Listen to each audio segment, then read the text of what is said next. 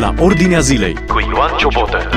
În rubrica la Ordinea Zilei de astăzi discutăm despre un raport intitulat uh, Type of the Iceberg sau Vârful icebergului, fundații religioase extremiste împotriva drepturilor sexuale și reproductive.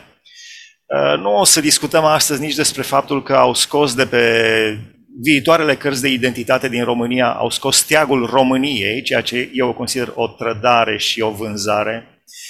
Nu o să discutăm nici faptul că nu mai există sex pe viitoarele buletine, ci doar gen, gen care poate fi fluid și se poate schimba de la o zi la alta. Astăzi discutăm despre acest raport trist, redactat. Cine a redactat acest raport? Care este scopul și ce conține? Împreună cu conferențiar universitar, doctor Lavinia Tec, avocat. Bine ați venit în emisiune din nou! Bună ziua, vă mulțumesc pentru invitație. Cine a redactat acest raport? A fost o surpriză, cred că, pentru toți cei cu care am discutat acest raport, pentru că nu l-am văzut publicat, nu au fost diseminate informații referitoare la un raport cât se poate de interesant pentru creștini, pentru toți cei care luptă pentru valori precum familia, tradiția, libertatea religioasă. Raportul acesta are o legătură cu raportul Matić. Probabil vă aduceți aminte că raportul Matić a fost mult discutat, disputat în toate mediile din România, din Europa. Așa, foarte pe scurt, pentru cei care nu-și aduc aminte, este vorba de raportul care a concluzionat că bărbații pot să nască. Că bărbații pot să nască și care consideră că, drept, că există un drept al femeii la avort ca un drept al omului. Raportul acesta, Vârful icebergului, a fost publicat cu două săptămâni înainte de apariția raportului Matić. Oh, n-am știut. Și, da, deci sunt, există o legătură din punctul meu de vedere între cele două rapoarte. Raportul acesta este redactat și a fost elaborat de Forumul Parlamentului European pentru drepturi sexuale și reproductive. Nu mă întrebați despre acest concept, ca să vedeți cum este răsucită limba, la fel cum este cu sintagma terapie de conversie, da? O, poate avem altădată timp să discutăm despre cele două sintagme, dar uh, raportul urmărește să dezvăluie, să facă dezvăluiri, așa pretind, să facă dezvăluiri uh, despre uh, fundațiile religioase extremiste sau organizațiile religioase extremiste care s-ar opune uh, ideologiei de gen. Uh, ei spun că s-ar opune drepturilor sexuale și reproductive. Și toți cei care susțin uh, viața, adică sunt pro-life, și uh, cei care susțin uh, sexul biologic în detrimentul uh, ideologiei de gen, sunt considerați extremiști sau dușmani ai uh, celor care uh, promovează progresul. De fapt, acest forum al Parlamentului European este un grup... Mă gândeam în timp ce vorbeați, am fost recent la o cununie civilă a prietenul unei, unei colege și mă gândeam, pe viitor, dacă lucrurile continuă în același ritm, ne așteptăm ca atunci când cineva merge la o cununie civilă la primărie să fie așteptat cu ouă și cu de mulțimea furioasă. De ce se căsătoresc? Posibil, la un moment dat, este un precedent pe care îl creează acest raport. Este pentru prima dată, cred eu, când la nivelul Parlamentului European este livrat sau este produs un astfel de raport în care sunt calificate, sunt încadrate, sunt etichetate sau clasificate drept extremiști sau organizații extremiste, organizații religioase și o să vedem despre uh, care sunt, uh, practic, care este conținutul raportului. Bun, uh, uh, deci vă spuneam că este acest forum al Parlamentului European, din câte am văzut, este o grupare sau un grup uh, alcătuit din membri ai Parlamentului European progresiști, ei uh, se declară progresiști. Uh, în acest raport își au un angajament că vor lupta cu acești extremiști religioși pentru a promova drepturile și pentru a apăra drepturile sexuale și reproductive, pe care ei le promovează și și spun cum? Prin adoptarea de legi la nivelul Uniunii Europene, prin adoptarea de reglementări la nivelul Uniunii Europene. Raportul are trei secțiuni sau trei paliere și este structurat în următoarea manieră. În primul palier sau în prima secțiune, raportorii s-au preocupat de identificarea finanțatorilor sau actorilor antigen. Asta este expresia pe care o folosesc ei în raport, antigen, deci actorii antigen din Europa. În al doilea capitol sau a doua secțiune sau pe al doilea palier identifică mecanismele pe care le folosesc acești actori antigen în Europa și în al treilea palier sau pe a treia secțiune expun două studii de caz cum acești extremiști religioși afectează drepturile sexuale și reproductive. În primul palier identifică um, um, ca principale actori, finanțatori antigen în um, Europa, organizații uh, neguvernamentale, fundații, partide politice, uh, organizații relig- uh, religioase și ca proveniențe ei spun că ele provin din Europa, Federația Rusă și Statele Unite ale uh, Americii. Afli ce se întâmplă în jurul tău, la ordinea zilei.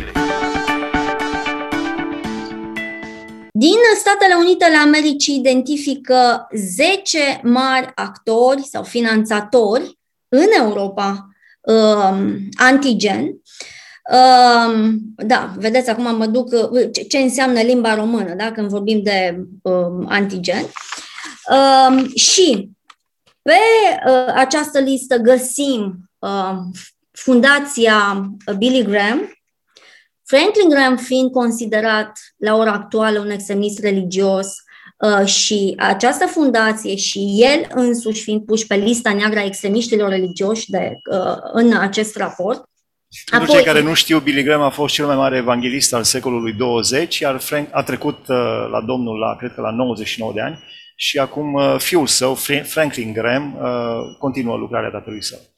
Apoi este familia DeVos, da, care este o familie care finanțează, într-adevăr, cât se poate de potentă financiar și este implicată în tot ceea ce înseamnă păstrarea tradiției, păstrarea familiei, păstrarea valorilor creștine. Apoi am rămas uimită să văd că uh, apar două site-uri, uh, două site-uri, două organizații, uh, practic ele fac parte din elita culturală a um, Statelor Unite, uh, Institutul Acton pentru libertate, pentru studiul libertății religioase, uh, puteți să le lecturați site-ul, eu lecturez articolele care sunt publicate pe acel site. Apoi fundația Heritage, la fel o fundație care este puternic implicată în mediul academic, sigur, ei având poziția conservatoare, făcând parte din elita intelectuală americană și aici l-aș aminti pe Ryan Anderson, care a scris o carte, prima carte uh, care combătea cumva ideologia transgen, uh, a fost deplatformizată, Amazon a renunțat să-i mai vândă cartea, When Harry Becomes Sally.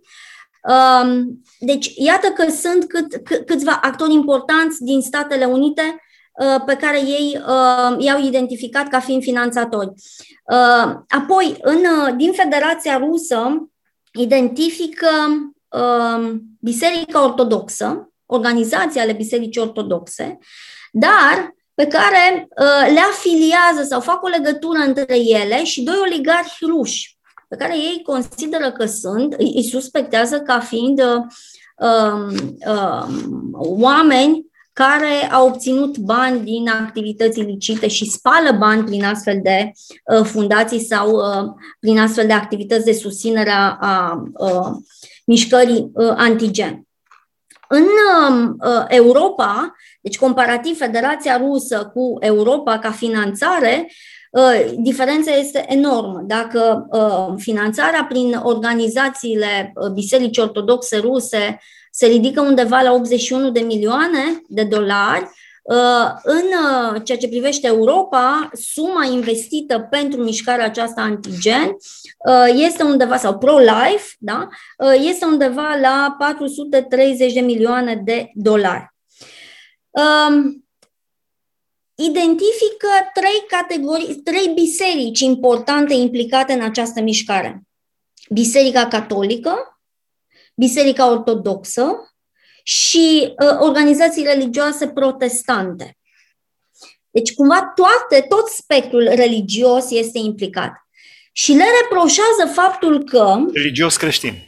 Religios creștin, da. Și le, exact, nu apare, n-am văzut să apară nicio organizație de drept musulman sau ceva din, din, din această zonă Orientului.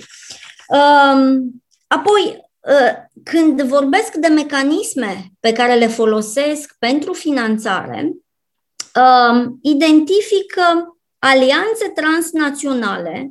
Deci e un pericol pentru ei, văd un mare pericol deja pentru că s-au făcut alianțe transnaționale. Apoi identific o federație paneuropeană anti-avort. Apoi identific un partid politic uh, de extremă dreapta la nivel european, o platformă de socializare pe care ei o denumesc ultraconservatoare, autori actori pseudo, le spun ei, pseudo-catolici de extremă dreapta și instituții um, religioase și partide fasciste. Realitatea din jur cu scriptura deschisă. Ascultă la Ordinea Zilei.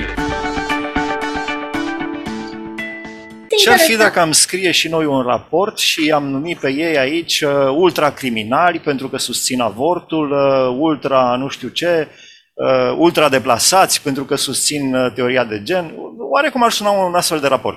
Deocamdată acesta este răspunsul lor, o să vă spun eu ce am identificat, cred că este răspunsul lor, la, într-adevăr, la uh, activismul creștinilor implicați în această mișcare pro-life. Este pentru prima dată când văd o, un raport organizat și un raport care livrează, poate asta e partea bună a raportului, că ne arată și nouă care este sau care sunt organizațiile care luptă pentru valorile pe, pe care le avem și noi sau pentru care milităm și noi. Și apoi mai sunt extremiștii religioși. Aici, la extremiști religioși, Uh, ei stabilesc o listă cu persoane fizice care sunt, uh, practic, uh, directori ai fundațiilor, ai organizațiilor religioase sau ai partidelor uh, implicate în această mișcare antigen. Polonia uh, rezultă din acest raport că este uh, un bastion pentru lupta aceasta antigen și m-am tot gândit dacă nu avea legătură cu moștenirea spirituală a papei Ioan Paul al doilea-lea, Polonia cu Cracovia, apoi um, um, Ungaria nu scapă, Ungaria și Victor Orban nu scapă de, de, acea, de aceste etichete, extremiști religioși, extrem, um, Victor Orban nu scapă de această etichetă de extremist religios. În România uh, identifică uh, drept o uh, organizație um, situată în, ex, în, în uh, extrema uh, religioasă, uh, organizația Provita, și denumesc, cred că și liderul îl uh, uh, uh, uh, menționează numele, cred că domnul Bogdan Stanciu. Da. Uh, apoi... Um, mai identifică elite sociale economice europene și în aceste elite sociale economice europene apar familii aristocrate și o legătură, ei spun cumva, rețele clerical-aristocratice, adică o legătură între familiile de aristocrați, vechile familii din Europa și clerul din Europa. Uh, și tot în rândul elitei socioeconomice din Europa identifică uh, particulari, uh, persoane uh, care uh, au uh, uh, care au o avere consist- consistentă, considerabilă, astfel încât finanțează nu doar aceste mișcări antigene, ei sunt persoanele care sunt amintite acolo, dacă vă uitați și căutați pe internet, veți vedea că sunt implicați în finanțarea multor activități, cultură, educație, sănătate, religie. Care este scopul? Cu... Care este scopul acestui raport? Mai avem doar trei minute din emisiune. Probabil care... De ce a fost redactat? Că...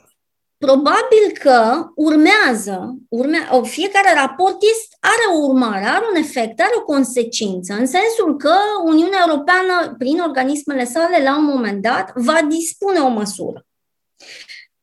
Așa că este foarte posibil ca, la un moment dat, să asistăm la, eu știu, un act la nivelul Uniunii Europene, prin care să aceste, aceste organizații extremiste sau extremiștii religioși, da, să fie supuși unor sancțiuni din punctul de vedere al dreptului Uniunii uh, Europene. Uh, dacă vreți, am putea să discutăm în termen de, nu știu dacă ar putea să fie o discuție în termen de prigoană sau nu, a celor care uh, sunt atașați de creștinism și luptă pentru valorile creștinismului. Cert este însă că vin, cu două, vin la sfârșitul raportului cu două studii de caz în care arată efectele nocive ale uh, mișcării antigen. Vorbesc despre uh, femeile înșelate, femeile gravide care sunt înșelate în sensul că uh, sunt consiliate prost pentru a păstra sarcina, și ei consideră că este un abuz asupra femeii. Și aici mi-a venit în minte, spre exemplu, ceea ce face o fundație din Timișoara cu o anumită tradiție, da? Este implicată în sfera aceasta proviață de consiliere uh, a femeilor uh, însărcinate pentru menținerea sarcinii um, uh, și pentru a preveni avortul. Și al doilea studiu de și caz... Și slavă lui Dumnezeu, sunt mai multe fundații în România care susțin uh, exact. viața. Eu spuneam de una din Timișoara, pe care o cunoaștem, dar să nu o denumim pentru, eu știu, a nu ni se reproșa uh, ceva. Uh, și al doilea studiu de caz vizează, denumesc ei, îndoctrinarea tinerilor. Îndoctrinarea tinerilor însemnând terapia Cine de... vorbește de îndoctrinarea tinerilor? Nu vine să cred, deci... Da. Îndoctrinarea însemnând terapia de conversie. Ce înseamnă terapia de conversie? Iată, vă spuneam la început, acum ajung să deșifrez conceptul. Consilierea uh, tinerilor care se află în, în confuzie cu privire la sexul lor uh, uh, uh, sau identitatea lor sexuală. Și în același timp consideră că este o îndoctrinare a tinerilor orice demers privind educația, blocarea educației sexuale în școli pe acest palier al drepturilor sexuale și reproductive. Iar ca mecanisme, pe lângă modalitatea de organizare a acestor structuri sau acestor extremiști religioși, identifică petițiile, a se vedea petiții pentru um, educația uh, sexuală în școli sau împotriva avortului și social media, uh, cetățeanul activ, și aici mă gândesc că probabil fac legătura cu Active News, pentru că apare cetățeanul activ între uh, ghilimele. Asculți la Ordinea Zilei. Iată cum extremiștii religioși uh, par a fi uh, atașați Rusiei. Din nou apare Rusia, da, suntem cumva, ni se creează această iluzie că Rusia, tot ceea ce uh, este rău provine din uh, Rusia uh, și vom vedea în continuare ce va urma după cele două uh, rapoarte, raportul Matić și raportul um, um, Vârful icebergului. Probabil că în perioada, în viitorul apropiat vom, vom vedea, vom asista la măsurile pe care Uniunea Europeană, prin organismele sale, prin mecanismele sale legale, le va lua cu privire la acest aspect. Cert este că este o luptă, o luptă acerbă pentru, între progresiști și conservatori. Conservatorii, vedeți că sunt considerați extremiști religioși. Da. Din punctul de vedere al, al meu, ca și... susținător a valorilor Bibliei și ale creștinătății și ale valorilor normale, eu îi consider extremiști pe progresiști, aceștia între ghilimele. Acesta nu este un progresism sănătos, ci este un extremism care ține doar de ideologie, de îndoctrinare. Chesterton spunea la un moment dat că dacă progresul înseamnă să desfințăm ființa umană, înseamnă că noi ne îndreptăm spre abis. Și probabil că ăsta este drumul sau calea progresului actual, calea spre abis. Ultima întrebare, care pare că nu are legătură cu discuția noastră, într-un minut aș vrea să, să auzim un răspuns. Ce părere aveți despre ștergerea drapelului României de pe noile cărți de identitate? Asta înseamnă ștergerea identității noastre naționale. Dizolvarea identității noastre naționale. De fapt, noi trăim de ceva timp o luptă împotriva identității noastre religioase, sexuale, naționale. Și astăzi, a fi patriot, a evoca simbolul, simbolul, simbolul națiunii noastre, da, dacă vorbim de steagul României, înseamnă să, să este cumva un comportament rușinos, ne produce frustrare, pentru că nu e așa. De ce mai avem nevoie de o patrie când trăim într-o uh, uniune, într-un stat global al bunăstării? Patria, rădăcina mea uh, istorică, uh, nu-și mai are rostul în toată această con- nouă construcție sau uh, această construcție a unei noi uh, lumi. Rușine. Rușine să le fie autorităților că atacă identitatea noastră națională. Da, Dumnezeu să aibă milă, să rămânem normali din punct de vedere a rădăcinilor noastre, din punct de vedere a familiei, a valorilor pe care Dumnezeu le-a pus în codul nostru genetic. Lavinia Tec, împreună cu noi, conferențiar universitar, doctor, avocat, am discutat despre raportul Type of the Iceberg, vârful icebergului, fundații religioase extremiste împotriva drepturilor sexuale și reproductive. O altă uh, producție, așa între ghilimele, marca Parlamentul European. Mă rog, un, un, uh, o persoană care este membră a Parlamentului European. Sau mai multe. Aici se încheie emisiunea noastră de astăzi. O puteți urmări și pe podcast, dacă tastați la ordinea zilei podcast. Dumnezeu să vă binecuvânteze! Ați ascultat emisiunea La Ordinea Zilei cu Ioan Ciobotă.